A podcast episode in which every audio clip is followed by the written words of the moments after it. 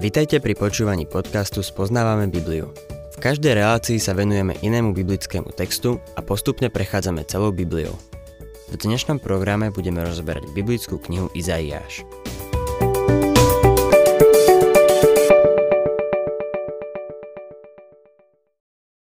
Milí poslucháči, dnes sa dostávame k 45. kapitole Izaiáša, ktorá pokračuje v téme z konca 44. kapitoly, ktorá končí zmienkou o Kýrovi.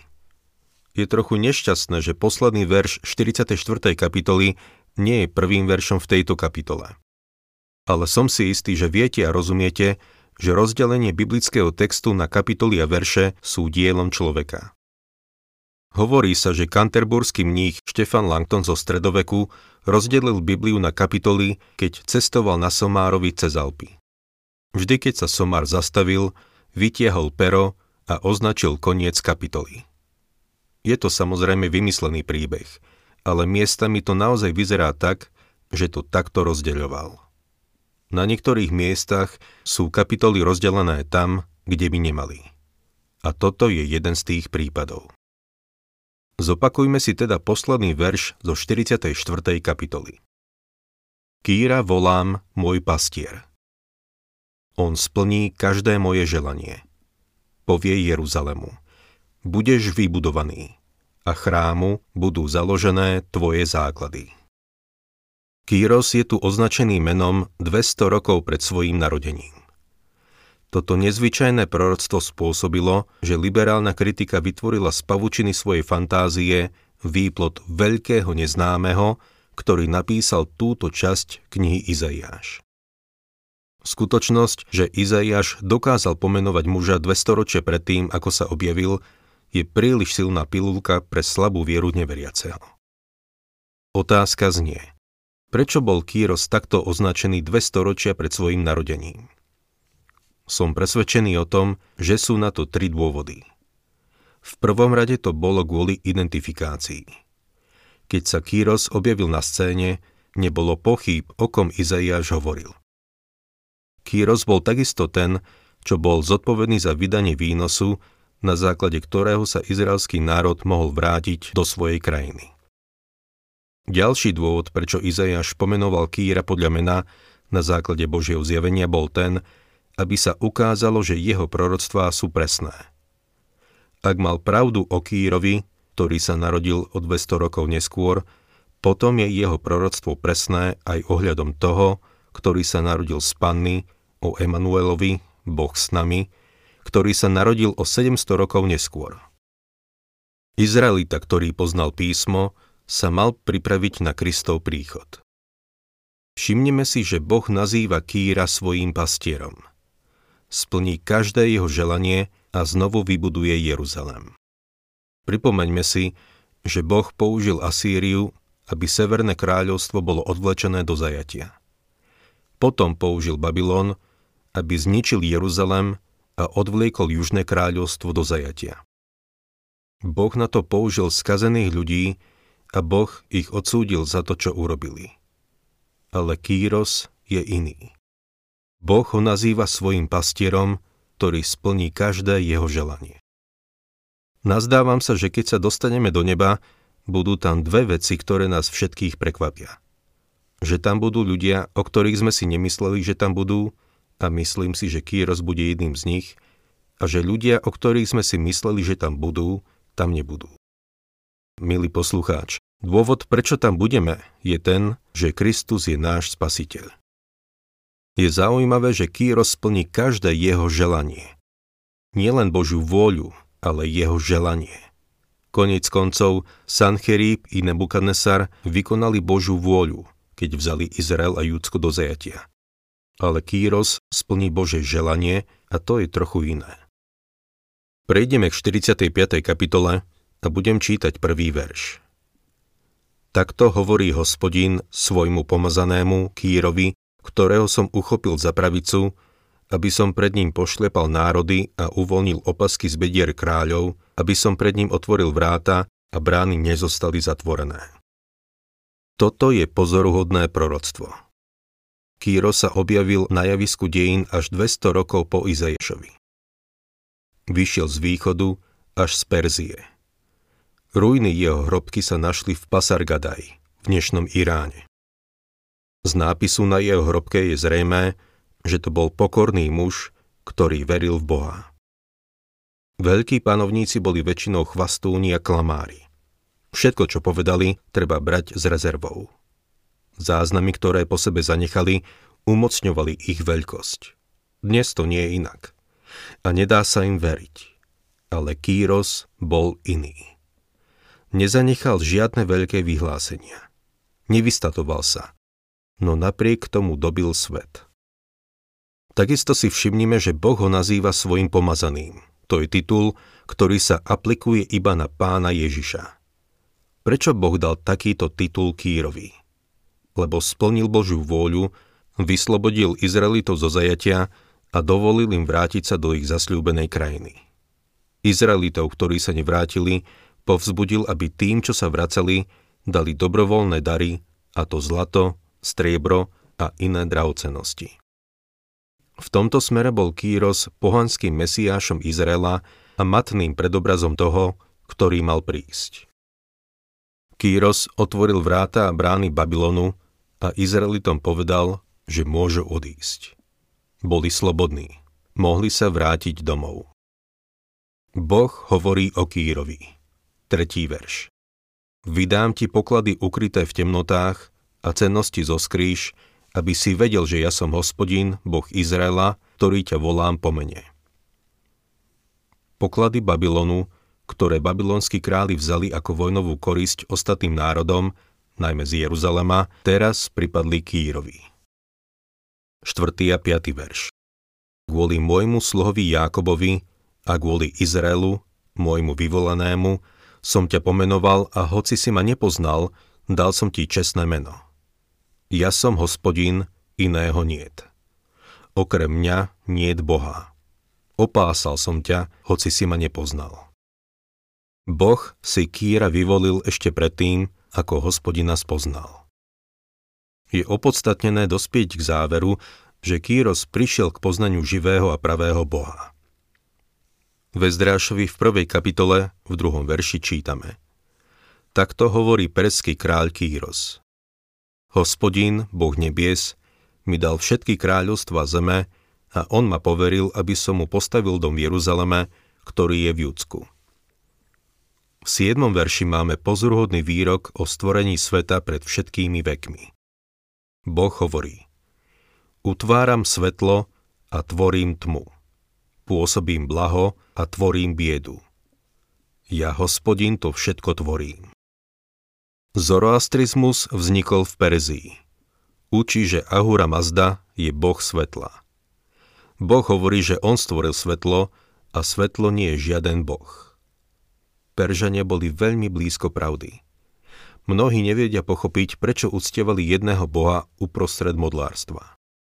No už musíme pamätať na to, že prišli do kontaktu s izraelským národom a Izrael bol svetkom tomuto svetu. Tma bola v zoroastrizme Ahriman, boh zla. Boh však príjima zodpovednosť za stvorenie tmy. Pôsobím blaho a tvorím biedu. Toto je starozmluvný spôsob, ako povedať, že mzdou hriechu je smrť. Ak sa oddávaš hriechu, príde deň odplaty. V tejto súvislosti si dovolím uviesť niečo ďalšie, keďže žijeme v dobe, keď dobro a zlo sú relatívne pojmy. Keď si o niečo myslíš, že je dobré, je to dobré. V Biblii sa píše Nezabiješ, nepokradneš. Ale čo Biblia? Kto by ju mal poslúchať? Alebo prečo by sme mali počúvať Boha Biblie? Pán má aj ďalší presvedčivý argument. Boh hovorí, že ak sa odávaš hriechu, príde deň odplaty. A vyplatená bude mimochodom celá výplata.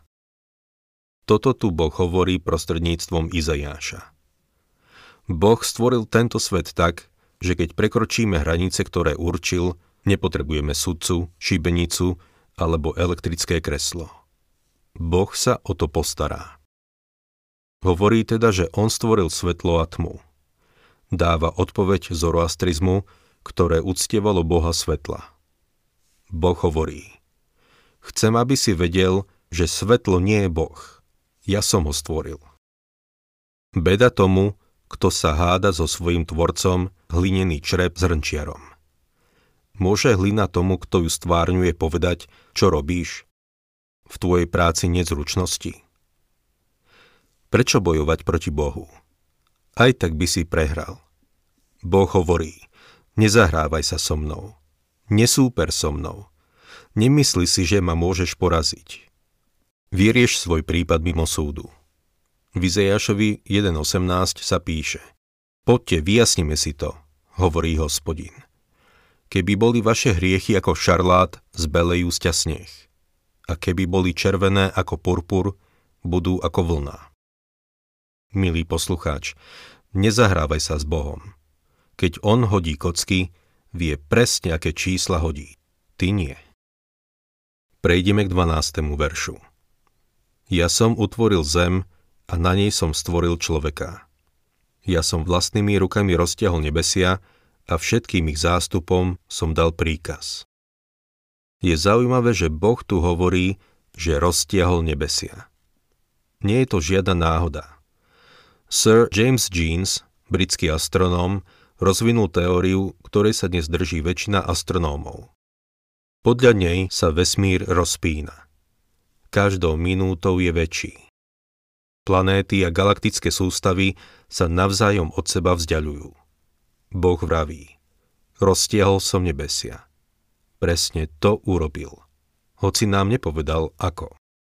Takisto nám nepovedal, ako z ničoho utvoril niečo.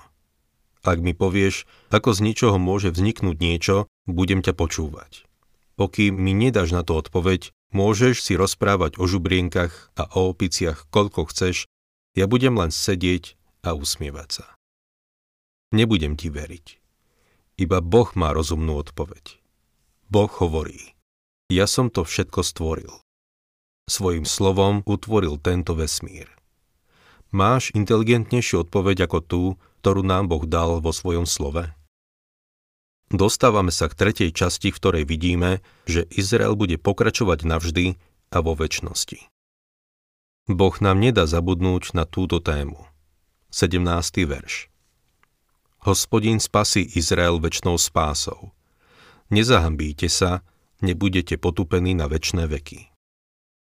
Tí, čo si myslia, že Boh skončil s Izraelom, by sa dobre mali pozrieť na túto pasáž. Hospodín spasí Izrael väčšnou spásou. Boh hovorí, áno, potrestám ťa, Izrael. Pôjdeš do Babylonu, ale vrátiš sa do svojej krajiny.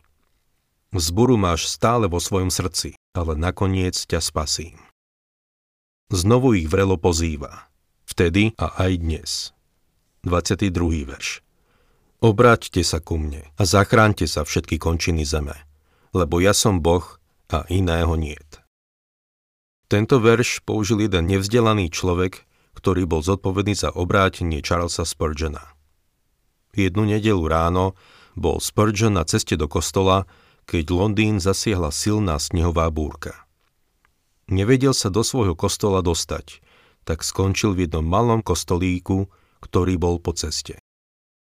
Búrka bola taká silná, že ani kazateľ sa nedostal do kostola a tak sa postavil jeden muž a povedal zo pár slov. Spurgeon nikdy nezistil, ako sa volal. Vedel len toľko, že nemal teologické vzdelanie. Vybral si text z Izejaša 45.22. Povedal, v tomto verši sa píše Obráte sa ku mne a zachránte sa. A začal o tomto verši rozprávať. Boh hovorí, že sa máte k nemu obrátiť a zachrániť sa. Medzi tým mu došla munícia. Povedal k tomu veršu všetko, čo vedel a tak začal byť hromý blesky, revať a búšiť do kazateľnice. Obráte sa k Bohu všetky končiny zeme a zachránte sa. Zahľadil sa do lavíc a zbadal mladého Spurgeona, ako tam sedí s nešťastným výrazom na tvári. Ten muž Spurgeonovi povedal Obráť sa k Ježišovi a zachráň sa. Spurgeon bol veľmi brilantný muž, no urobil, ako mu tento nevzdelaný človek povedal obrátil sa k Ježišovi a zachránil sa. V 46. kapitole, ku ktorej sa teraz dostávame, Máme porážku babylonských modiel, vyhlásenie spásy Izraela a odsúdenie všetkého modlárstva. Budem čítať prvý verš. Bél padol na kolená, nakláňa sa nebo. Ich modly sa dostali na zvieratá a dobytok, to, čo ste nosili vy, nesú ako bremeno ustaté zvieratá. Bél a nebo sú babylonskí bohovia. Bél je skrátený na Bála a vidíme ho v prvej časti slova Belzebul. Nebo znamená hovorca alebo prorok. Keď Pavol a Barnabáš išli do Listry, ľudia si mysleli, že Barnabáš bol Bél alebo Jupiter a Pavol bol Nebo alebo Merkúr, lebo on rozprával. Za týmito modlami sa skrývalo uctievanie satana, čo je aj v dnešnej spoločnosti čoraz populárnejšie. Božie slovo nás opakovane varuje, že náš boj je duchovný boj. Boh dáva do kontrastu bezmocnosť modly, ktorá predstavuje ťažké bremeno a svoju vlastnú lásku a silu. Tretí verš. Počúvajte ma, dom Jákobov a celý zvyšok domu Izraela. Vy, čo ste nosení od matkinho života a dvíhaní od matkinho lona. Boh hovorí, Izrael, ja som ťa niesol tak, ako žena nosí dieťa vo svojom lone. Štvrtý verš. Ja som až do vašej staroby ten istý, až do šedín, ja vás budem nosiť. Ja som konal, ja vás budem nosiť a vyslobodím. Vidíme tu rozdiel medzi tým, čo je pravé a tým, čo je falošné. Boh nielen niesol izraelský národ, ale niesol aj každého jednotlivca od kolísky až po hrob. Položím vám otázku. Nesie tvoje náboženstvo teba, alebo ho nesieš ty? Boh nesie naše hriechy. V Izajašovi 53.4 čítame Naozaj, On niesol naše choroby a naše bolesti ho obťažili. My sme si mysleli, že je ranený, Bohom doudieraný a opovrhnutý. Takisto nesie naše starosti a bremená. V 1. Petrovom 5.7 sa píše Naň ho zložte všetky svoje starosti, lebo on sa o vás stará. A dnes Boh nesie nás. Deuteronomium, 33. kapitola, 27. verš. Útočiskom je Boh od veký. Svet je pod jeho ramenami. On vyhnal pre tebou nepriateľa, povedal z ničoho. Pozrime sa teraz, ako hovorí o modlárstve. 46. kapitola, 5. verš. Ku komu ma prirovnáte, primeriate a pripodobníte, aby sme boli rovní. Dôvod, prečo je také ťažké vysvetliť Boha, je ten, že On je nekonečný a my sme koneční. A žijeme v konečnom vesmíre. Nie je nič, s čím by sa dal porovnať. Nemôžeme ho zredukovať na našu terminológiu bez toho, aby sme stratili všetok význam. Nemožno ho preložiť do nášho ľudského jazyka. To vysvetľuje jeden z dôvodov, prečo sa Boh stal človekom. Iba cez Ježiša môžeme poznať Boha. On nám ho zjavil. V šiestom verši máme úžasnú satíru na tému modlárstva. Tí, čo sypú zlato z mešca a na váhe vážia striebro, najmú zlievača a on z toho urobí Boha. Koria sa mu a klaňajú. Kovová modla prevyšuje svojou hodnotou a krásou drevenú modlu. Ak človek nemá dosť peňazí, kúpi si lacnú modlu. Ak je bohatý, kúpi si drahú modlu. V konečnom dôsledku uctievajú svoju vlastnú prácu. Uctievajú samých seba. Je to istá forma humanizmu. 7. verš. Zdvihnú ho na plece a budú ho niesť. Keď ho zložia, zostane stáť a nepohne sa z miesta. Ak niekto k nemu volá, neodpovedá. Z jeho úzkosti ho nevyslobodí. Vyhodia si Boha na plece a keď prídu domov, zložia ho niekam do kúta. Pozrime sa, čo im Boh na to hovorí. Pamätajte na predchádzajúce veci od väčšnosti, lebo ja som Boh a iného Boha niet a nikto nie je ako ja. Dnes je veľa moderného modlárstva. Postavme sa tomu čelom. Máš z toho niečo, keď ideš do kostola? Pre mnohých ľudí je chodenie do kostola skutočným bremenom. Je to ako nepoužiteľný boh, ktorého nosia so sebou. Milý poslucháč, Boh chce s tebou komunikovať. Má pre teba niečo. Nechce, aby si ho vláčil. On chce niesť teba.